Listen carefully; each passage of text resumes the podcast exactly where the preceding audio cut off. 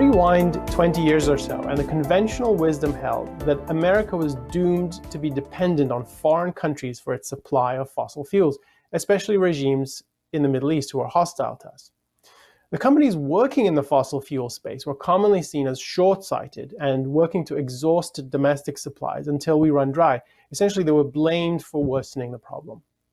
And yet, since then, something astonishing has happened domestic output of oil in the US has increased dramatically, while net petroleum imports have plunged to the lowest levels since 1991.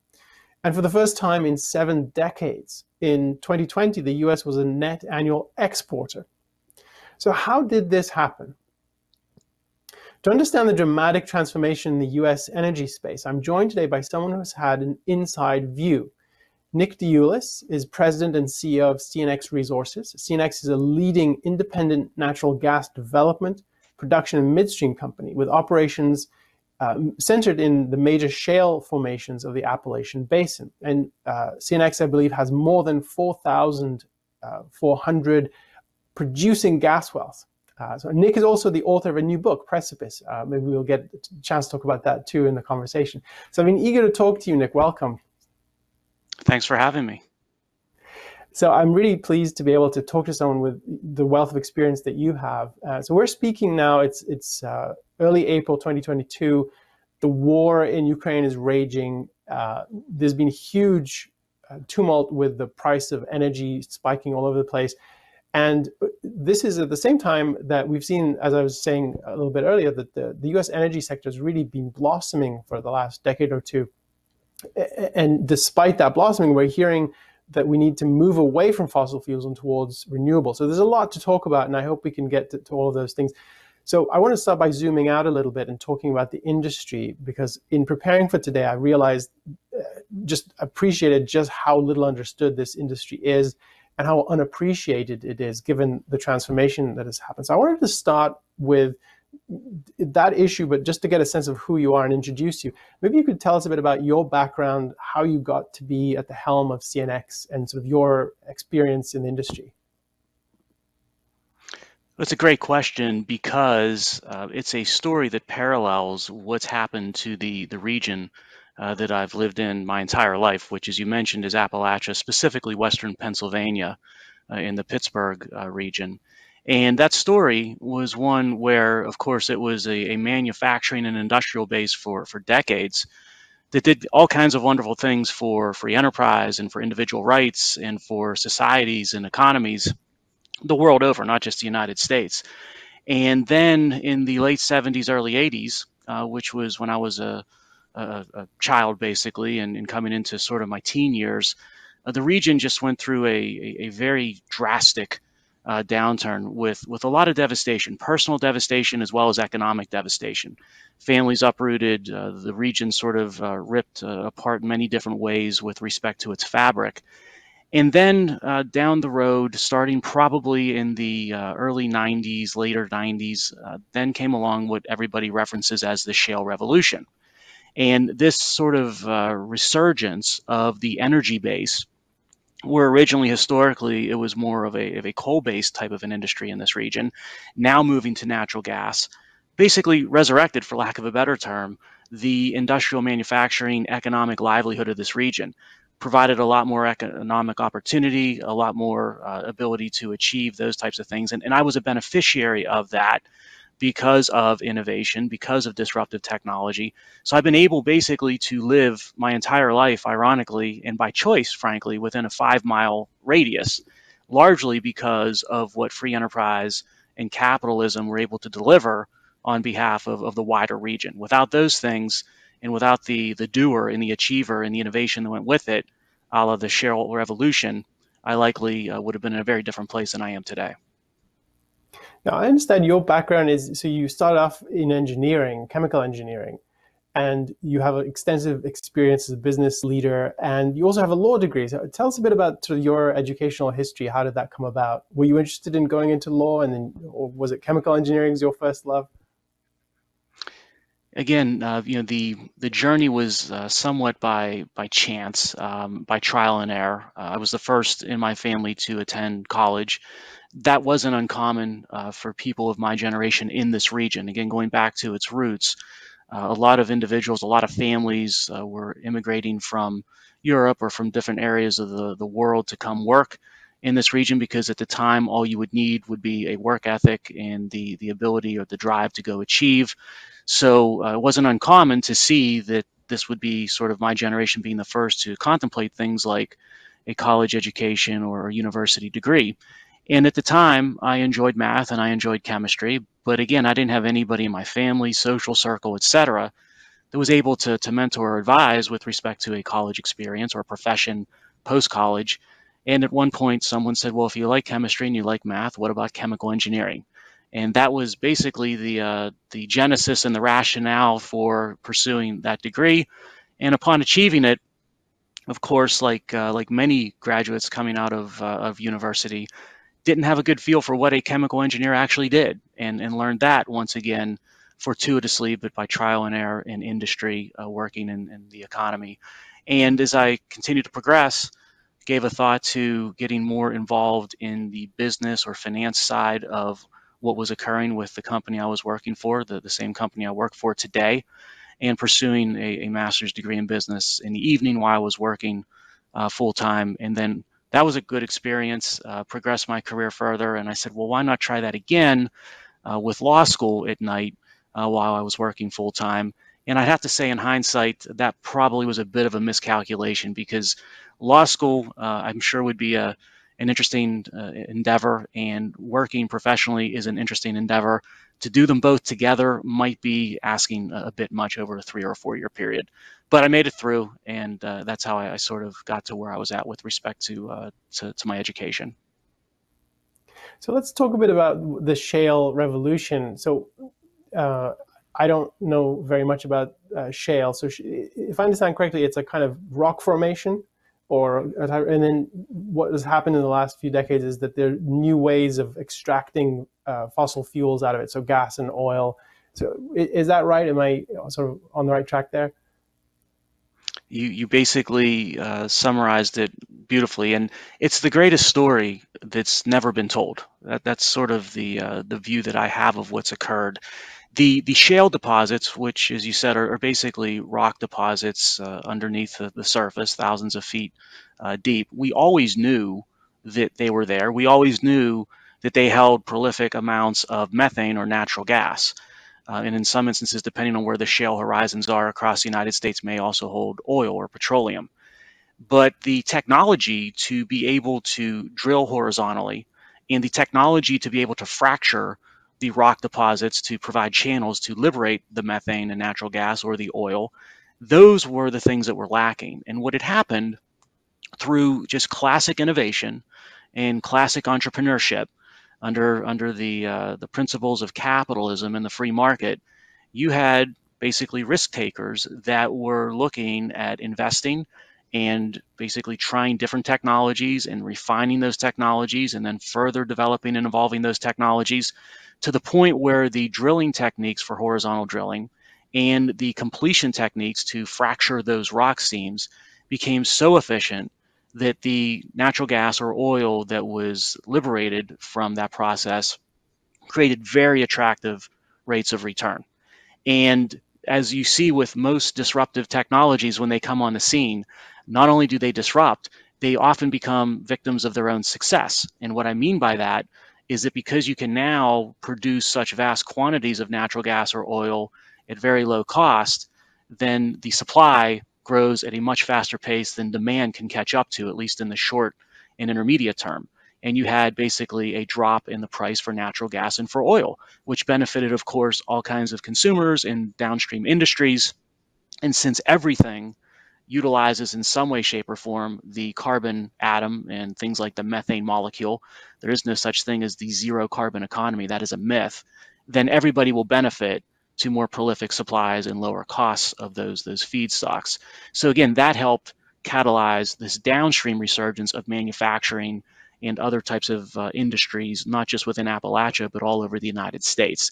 So it is very much a classic innovation, disruptive technology, entrepreneurship story. No different than what you see with some of the classic tech stories, but it was applied uh, with respect to sort of an old line, so to speak, industry in a new way where we always knew the deposits were there, but now we had technologies to be able to go get that in very economically profitable uh, and efficient ways.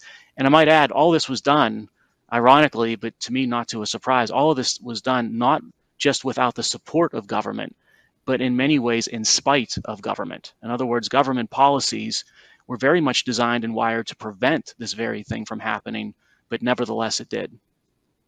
So I want to just talk a bit more about, you mentioned uh, fracturing the rocks and so forth. So that's uh, hydraulic fracturing, it's commonly known as fracking. And I think the other technology that I've read about is horizontal drilling. Both of those sound really complicated. I just want to get a sense of, like, for a layman's perspective, um, what kind of tools go into this when we talk about horizontal drilling? How far are we drilling sideways or horizontally? And is this a, a labor intensive? Is this more machine led? Just to get a sense of how what the technology is involved here. It is very much a high technology industry and a high tech industry that uh, that relies heavily on not just the current state of the way things can be done, but an evolution, a refinement, a progression of that technology. And the way to think of it in its, its most basic um, terms is that basically you're drilling first vertically from the surface anywhere from, depending on the, the shale horizon that you're looking at, anywhere from 5,000 to 10,000 plus feet in depth vertically.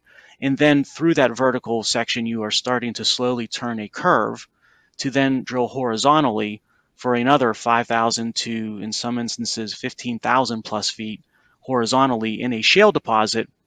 And when you're doing that, you're steering that drilling where you're trying to stay, in some instances, within a five foot zone over those 10, 15,000 plus uh, horizontal feet. So it's an amazing technology, technique, et cetera, and the ability to utilize and harness technology from all kinds of other industries and all kinds of other different applications, but to then sort of you know customize it with respect to what we're doing in this industry, that leads to not just the the further increased efficiencies in what you're seeing per well or per uh, per pad that you would be drilling with multiple wells on it, but also it's changing uh, the way that you're looking at things with respect to replicability. So the inventory of what is economically extractable over the life of a shale field, let's see, let's say, or a, a horizon, let's say, um, that becomes much deeper.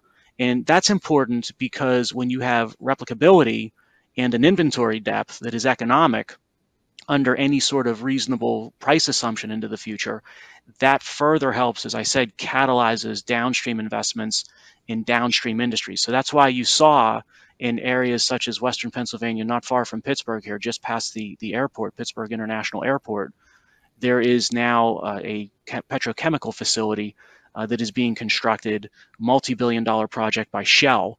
And the reason, the primary reason why it's being built here is because one of the most uh, one of the highest uh, feedstock costs to making the product that a petrochemical facility will produce is ethane and, and ethylene and the feedstocks again from a lot of the production from wells that are being drilled in this region. So when they saw the petrochemical entity or industry or Shell in this case saw decades of this supply being able to be delivered to that plant in close proximity, literally right underneath the plant itself, at very attractive prices, then that makes for good economic returns for the petrochemical plant. And then, of course, that gets constructed. And then when that starts to produce its product, all the subsequent downstream manufacturing entities that utilize its product will then sprout up alongside of it. And again, you have capitalism and the free market off and running, and that does wonderful things for economic inclusion, for the middle class, for achievement, for all kinds of things uh, that are follow-on benefits to, to allowing these things to occur. So what I'm hearing is that there's a tremendous amount of innovation and technology that makes possible the extraction through the from the shale uh, reserves, and that without that it wouldn't be economical to go in. You would have to dig deeper wells and go in there. Maybe you couldn't do it. So it sounds like there's a, a sort of an unseen technological uh, progress here. That, you know, we're we're used to thinking of technology and you know the smartphones we all carry that's where we think oh this is so technologically advanced and, it sounds like there's that kind of innovation but we, we just don't hear about it um, i'm curious there's even uh, sort of a, a, different view of fracking in particular which is reading the newspaper you'd think fracking is a uh, highly dangerous, highly risky kind of activity. And I, I, imagine there are risks involved, but I just want to get a sense from your perspective what kind of risks are involved? Is it as dangerous as we've led, been led to believe? What is the profile there of that kind of activity?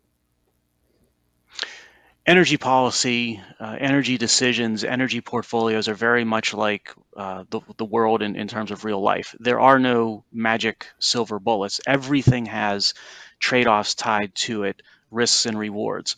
When you look at energy policy and you look at energy choices, what is going on with respect to natural gas and specifically domestic natural gas production, manufacturing, whatever you'd want to call that, the risk reward balance is far, far superior to any other energy options that you would see within your portfolio, including not just, of course, the displacement of things like coal and coal fire generation, which I think everybody agrees with, and, and natural gas has proven that because if you look at everything from sulfur dioxide to mercury emissions to nitrogen oxide emissions and to carbon dioxide, uh, we have basically gone through, and you don't hear a lot about this, but the region of Appalachia, the state of Pennsylvania, the eastern United States has gone through a massive decarbonization over the past 20 years because the shale revolution has made natural gas more prolific, more cost effective, and on our power grid, it has displaced coal. So if Pennsylvania were a standalone nation of its own, it would be the only country today that it would have met its Paris Climate Accord targets. And it didn't do that because of subsidy, and it didn't do that because of mandates by government. It did that because of the free market's innovation with respect to natural gas. So you start looking at, uh, say, natural gas versus coal, it's clear. What people largely don't understand is the same sort of comparison and risk reward math when it comes to natural gas in the energy mix versus things like wind and solar, i.e., what mm-hmm. would be powering those smartphones, what would be powering those electric vehicles on the grid. And what people don't realize, because it's been marketed this way, it's been indoctrinated this way, solar and wind are far from zero uh, carbon sor- emissions uh, sources of electricity and energy. They have quite large and, in fact, sometimes very egregious carbon footprints. And just to put this in perspective, if you look at a location such as Pennsylvania, and it changes depending on, on where you want to assess, but to basically choose between a natural gas fired power plant versus say let's say a wind farm in Pennsylvania because solar doesn't work very well here unfortunately it's not very sunny here all the time you would need somewhere around 300 state of the art uh, wind turbines to replicate the nameplate capacity of a single natural gas fired power plant. Now those turbines largely like solar panels the stuff so to speak to manufacture it. Could be rare earth could be different minerals or compounds or elements. Those are largely in places that are not the United States, at least in the quantities that we would need them at to have wind or solar be a significant part of our electrical grid. And typically, those places are, in instances, locations such as Russia, such as mm-hmm. China. And mm-hmm. what happens is they're basically mined under significant surface disturbance with a tremendous carbon footprint. They're mined using carbon, they're processed using carbon, they are then used to manufacture component parts in carbon fueled factories offshore. And then they then have to be transported, typically on the back of carbon, whether it's going to be a ship, a train, or, or a plane. And then when you get them here, if you need 300 state of the art wind turbines to produce that electricity, you need to clear out 300 plus pads. You need to fell trees. You need to fell right of ways to basically create the transmission lines for each and every turbine. That has a carbon footprint. And then, oh, by the way, when the wind isn't blowing, you're going to need backup reliable power source, which is typically not just redundant and carbon intensive, but typically it's going to be carbon based. So you add all this up, the carbon footprint of something like wind or solar at scale is, is very large, and you're actually increasing CO2 emissions if you're looking at things from a cradle to grave life cycle analysis, as you should. But what the environmental movement And what certain you know policymakers and ideologies and certain centers of academia want to warrant is that they're only looking, they're pretending as if the carbon footprint only begins once all of the 300 wind turbines are in place and running, and and when the wind is blowing. And that, of course, is is flawed uh, math, flawed science, uh, flawed accounting when you're looking at your carbon accounting. So the environmental records and risk and rewards the cost implications of energy, which are massively important because energy touches everything, um, and the overall impact with respect to economic freedom, GDP growth, uh, those types of things. It's a pretty clear picture as to which option, if left to itself, if left to the free market, if left to science and sort of economics to dictate, which option is going to be the prevalent one within an energy mix. And that, of course, would be natural gas. But what we've done, of course, is we've wired things in a very different way, ideologically, as well as from a policy perspective, to come up with a very different set of outcomes. And those outcomes are going to have consequences intended and unintended. They're going to be very serious and very negative across wide swaths of the economy and society. So I want to turn to that now because uh, one of the issues that we've become really uh, aware of in the last few weeks with the war in Russia, Russia's war in Ukraine, is Europe's uh, dependence on Russian uh, fuel supplies. And one of the things that has become more obvious is that just how dependent. So, a lot of the, the European countries are farther along the road to abandoning fossil fuels. They're moving towards renewables and so so so forth and in, in, that as you were saying that that creates a kind of dependence on backup systems. So if the wind doesn't work we need something else. Um, so i remember I, I, grew up in the uk and i remember that uh, drilling in the north sea for oil was a big deal. It was happening throughout the 1980s um, but that stopped. And what else has stopped is that uh, um, the whatever resources there are that european countries can extract they're not pursuing that as avidly or, or at all. In fact, I think they're even decommissioning some of their nuclear plants, all with the idea of moving towards uh, wind and solar. And I think Germany is uh, at least 50% reliant on supplies from Russia uh, for its uh, fossil fuel needs. And it's very dependent, it's got to move very far towards the renewables. So I want to understand a bit. Um, from what you were saying in terms of the economics of it and the science of it, it the there's a kind of theater going on. Like it, it can't if we, if we, do all the math correctly, then renewables are not nearly as appealing as people make them out to be. So just just take one concrete um, example. So a lot of people are buying electric cars, and the way you're describing it is the electricity for that car has to come from somewhere. And if the grid is mostly carbon carbon based, then how is it that we can think of the electric car as as supposedly as green as people say it is? Because it, it, it doesn't really add up. Maybe there's more to the science that, that I'm not aware of, but how, how do you think of that? And what makes it economically viable to have a car like that? Well, you're onto something. Um, th- there's a lot of issues to unpack there that you've highlighted. Um, by the way, the, the, car itself, it doesn't just run on carbon when you look at the science of it. The car itself is made of carbon, carbon based products, uh, inevitably down the road. But, um, pun intended, I assume. But the, the whole issue with Europe and the issue with EVs, they actually do mirror one another. So if you look at Europe from an energy policy perspective, and then we can sort of superimpose that on EV and, and policies that we're driving electric vehicles.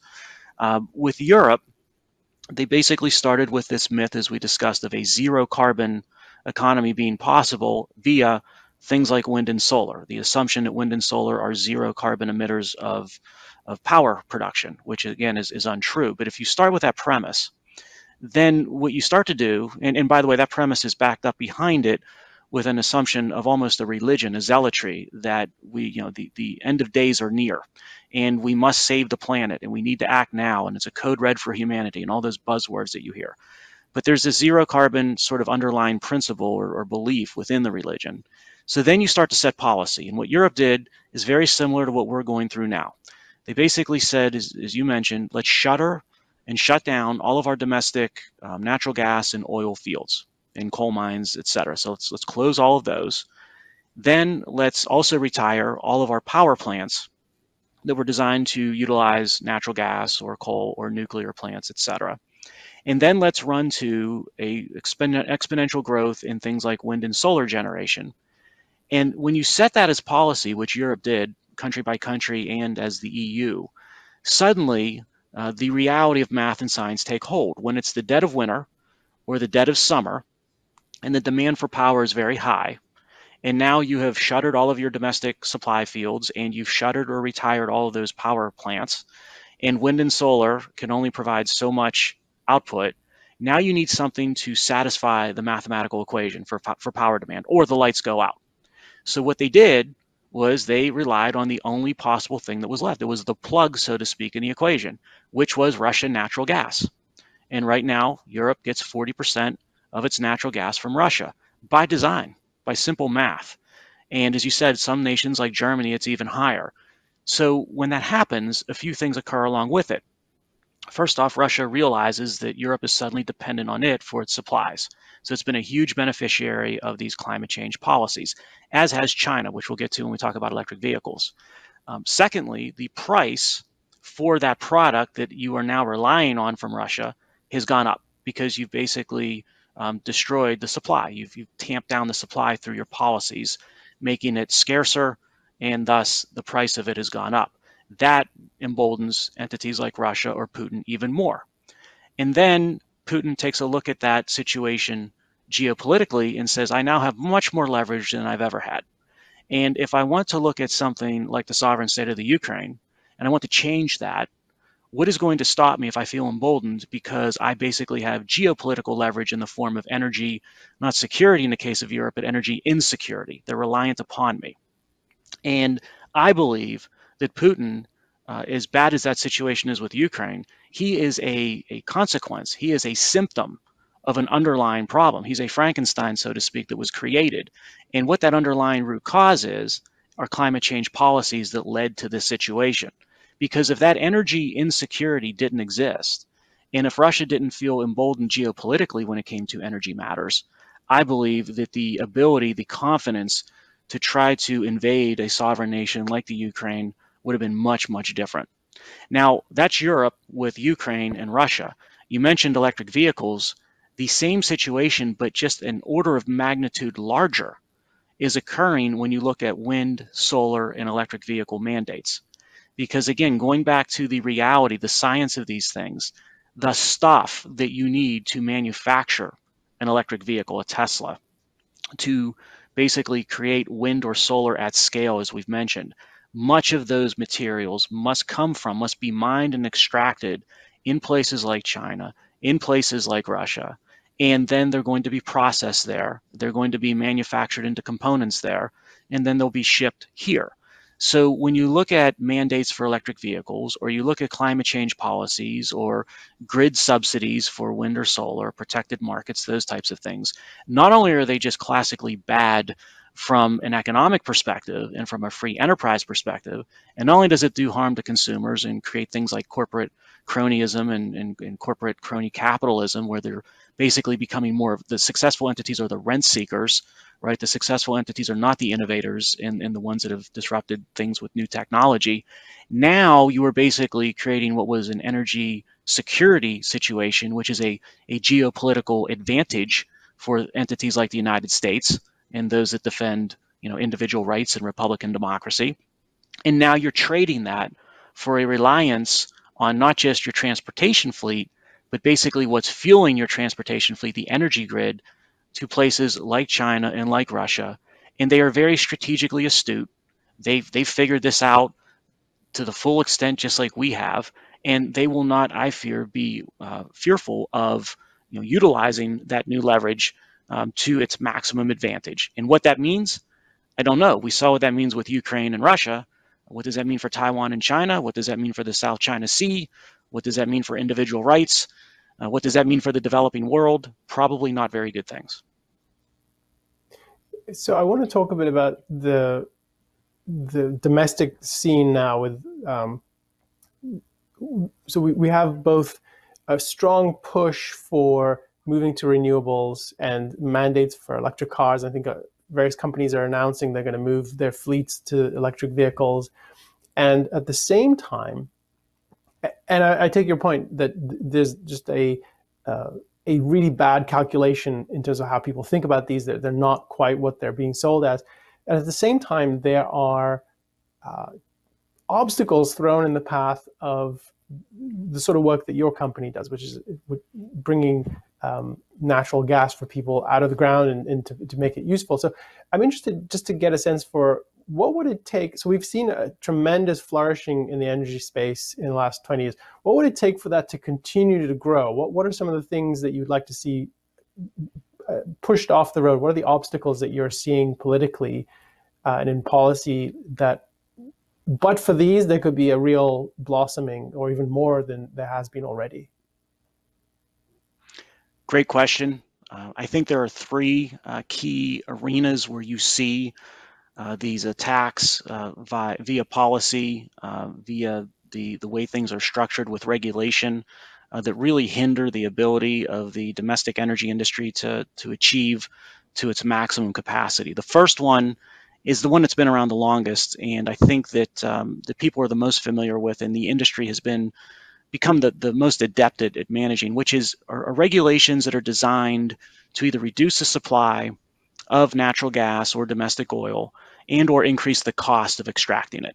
So this has been around for decades and decades, of course, and it continues. The march uh, toward that continues to tighten to again reduce supply or increase costs. But the industry, through innovation, ingenuity, et cetera, it has basically outpaced the pace of regulation, which is hard to believe because that's saying something considering how um, how widespread the whole of government can be these days uh, in that type of an arena. But the second and third ways are, are, much bigger concerns, at least from my perspective. And they're newer. They're newer developments that have become uh, more prevalent on the scene lately. So the second one is looking at not necessarily the supply or the cost of extracting natural gas or oil domestically, but instead is aimed at sort of eliminating, uh, deterring the ability to invest in infrastructure to transport that product to its end demand centers. So examples of this would be banning pipelines, natural gas pipelines from Pennsylvania to Boston or Pennsylvania to New York, where there's major demand for that product. And then, ironically, areas like Boston end up importing liquefied natural gas from Russia. So instead of a, again, the same sort of math that we spoke about with Europe, when demand goes up and there's no ability for wind or solar to fill that void, you need something to plug it. If there's no pipeline to deliver that natural gas um, from Pennsylvania, then you trade that off for a 4,000 plus mile supply chain from Russia. Um, it's things like not allowing new housing developments to have natural gas hookups to those new homes. And of course, it's things like not allowing uh, liquefied natural gas or LNG facilities to be built here or at different offtake centers in Europe that would basically allow that infrastructure to continue to link up the supply with the demand for your product and to globalize the market, to do it in a way where it's the most efficient allocation economically that, uh, that you would see. Um, the third and that's that's ironic that second way because what is most of the talk from Washington these days and from the current administration? It's infrastructure, and here mm-hmm. we are purposely trying to deter, stop, prohibit infrastructure investment in the free market. Uh, it's it's ironic in many ways. The third way um, is quite serious. It's the newest. Um, it is probably the least understood by those not in the energy space, and that is the either through direct regulation or indirect regulation and policy starving this type of an industry of its access to capital. So basically, turning off the different financing avenues to finance, uh, to to fund, uh, to grow businesses and endeavors in, say, domestic energy. And you see this in the form of the Federal Reserve uh, when they're talking more and more about things like climate stress tests. So, you know, the Federal Reserve has done such a great job with monetary policy and inflation that I guess now it can solve the weather in, in 50 years, but you see that with climate stress tests where they will basically set these stress tests to effectively send a message to major banks and lending institutions that you may be able to, to you may be allowed to lend to say domestic energy, but we will make it so prohibitive to your balance sheet that you're not going to want to. Um, you also see this with a lot of ESG talk and ESG reporting requirements that the SEC is considering and bantering about for public companies again, that's another sort let, of. Uh, let me let me just break in there. So, for people unfamiliar, what does ESG stand for? Well, it depends on, on who you ask. Um, ESG under its its uh, normal parlance is environmental social governance. So these are this is mm-hmm. uh, sort of the offspring of uh, doing well by doing good. Um, sort of that thought, where public companies in particular are increasingly uh, being assessed and judged not so much on financial performance or not so much on the type of innovative technologies they're bringing to bear and the demand for those products um, or technologies, but more so on what the scorecard, subjectively, of course, looks like when it comes to environmental or social or governance matters, which can basically include just about anything under the sun. And again, they're very subjective. What is good ESG uh, to you might be very different than what is sound ESG management to me. But the largest institutional shareholders or shareholders of public corporations, of course, will get the most say in those matters. Now, some say ESG, if done wrong, and oftentimes it is not practiced properly, uh, stands for enabling shareholder or stakeholder, more specifically stakeholder graft. Um, that was one one tag of it. Uh, because again, if not done in the correct manner, if not tying back to the underlying efficiencies and performance metrics that drive the true financial performance and health of the company of the endeavor, then you're leading to to very um, sort of uh, quizzical answers on this that don't make much sense, and, and, we've seen many examples of that. But ESG is just a subjective way to basically uh, deem a certain industry or a certain company worthy of access to capital and a different company or a different industry, you can subjectively deem it to be not worthy of having access to capital or access to capital at much, much higher cost, triple, quadruple the cost of what a, a worthy entity would be able to access capital at. So when you play that out, what happens is, again, if you're uh, looking at something like domestic energy, you will basically look at a, either a very much higher cost of capital which is the lifeblood of any type of capital intensive endeavor, or worse yet, no access to capital.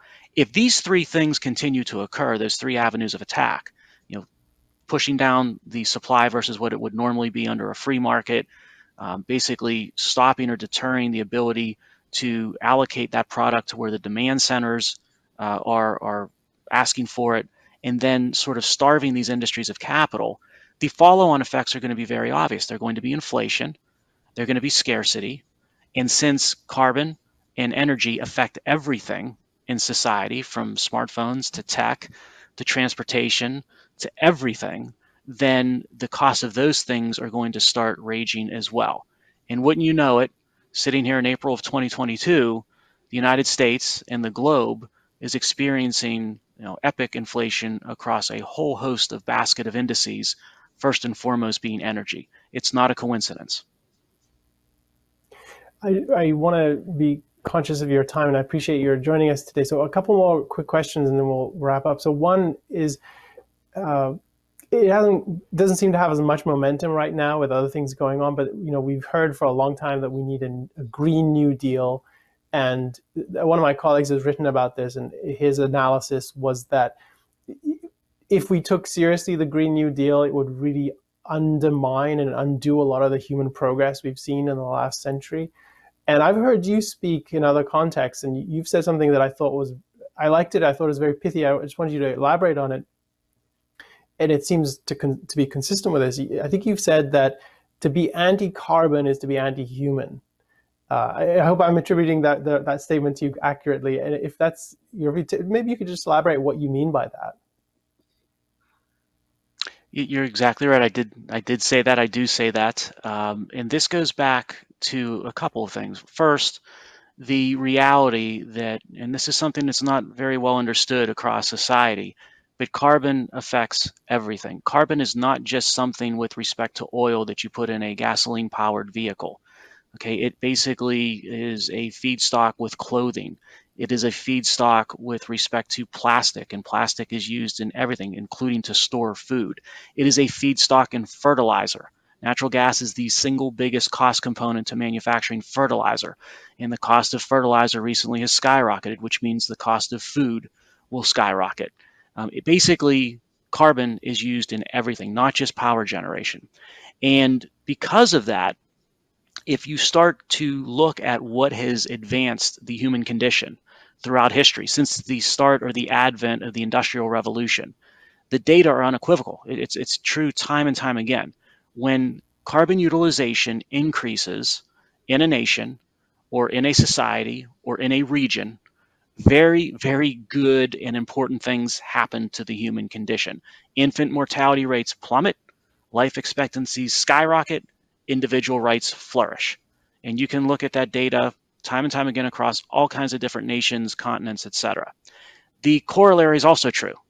When we've seen instances in Eastern Europe uh, in the prior USSR are prime examples of this, when access to carbon has been lost because of economic turmoil or disruption or geopolitical events, the exact opposite things occur.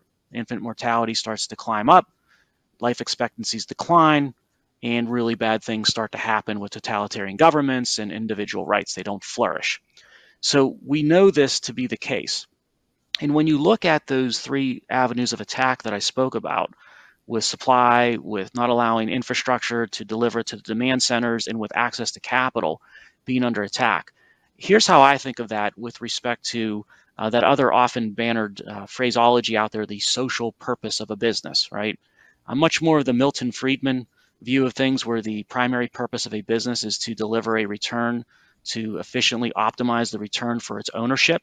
But of course, the way you do that are through things that some might consider to be ESG um, centric. So I think there is an overlap there. But when you look at what happens with respect to our why, why we exist as an industry or as a company, we are providing quality of life. And if you start to deter our ability to perform, to achieve, to do, then I think of three major stakeholders out there that would be beneficiaries of our industry that are going to suffer. First, I think of those within this region.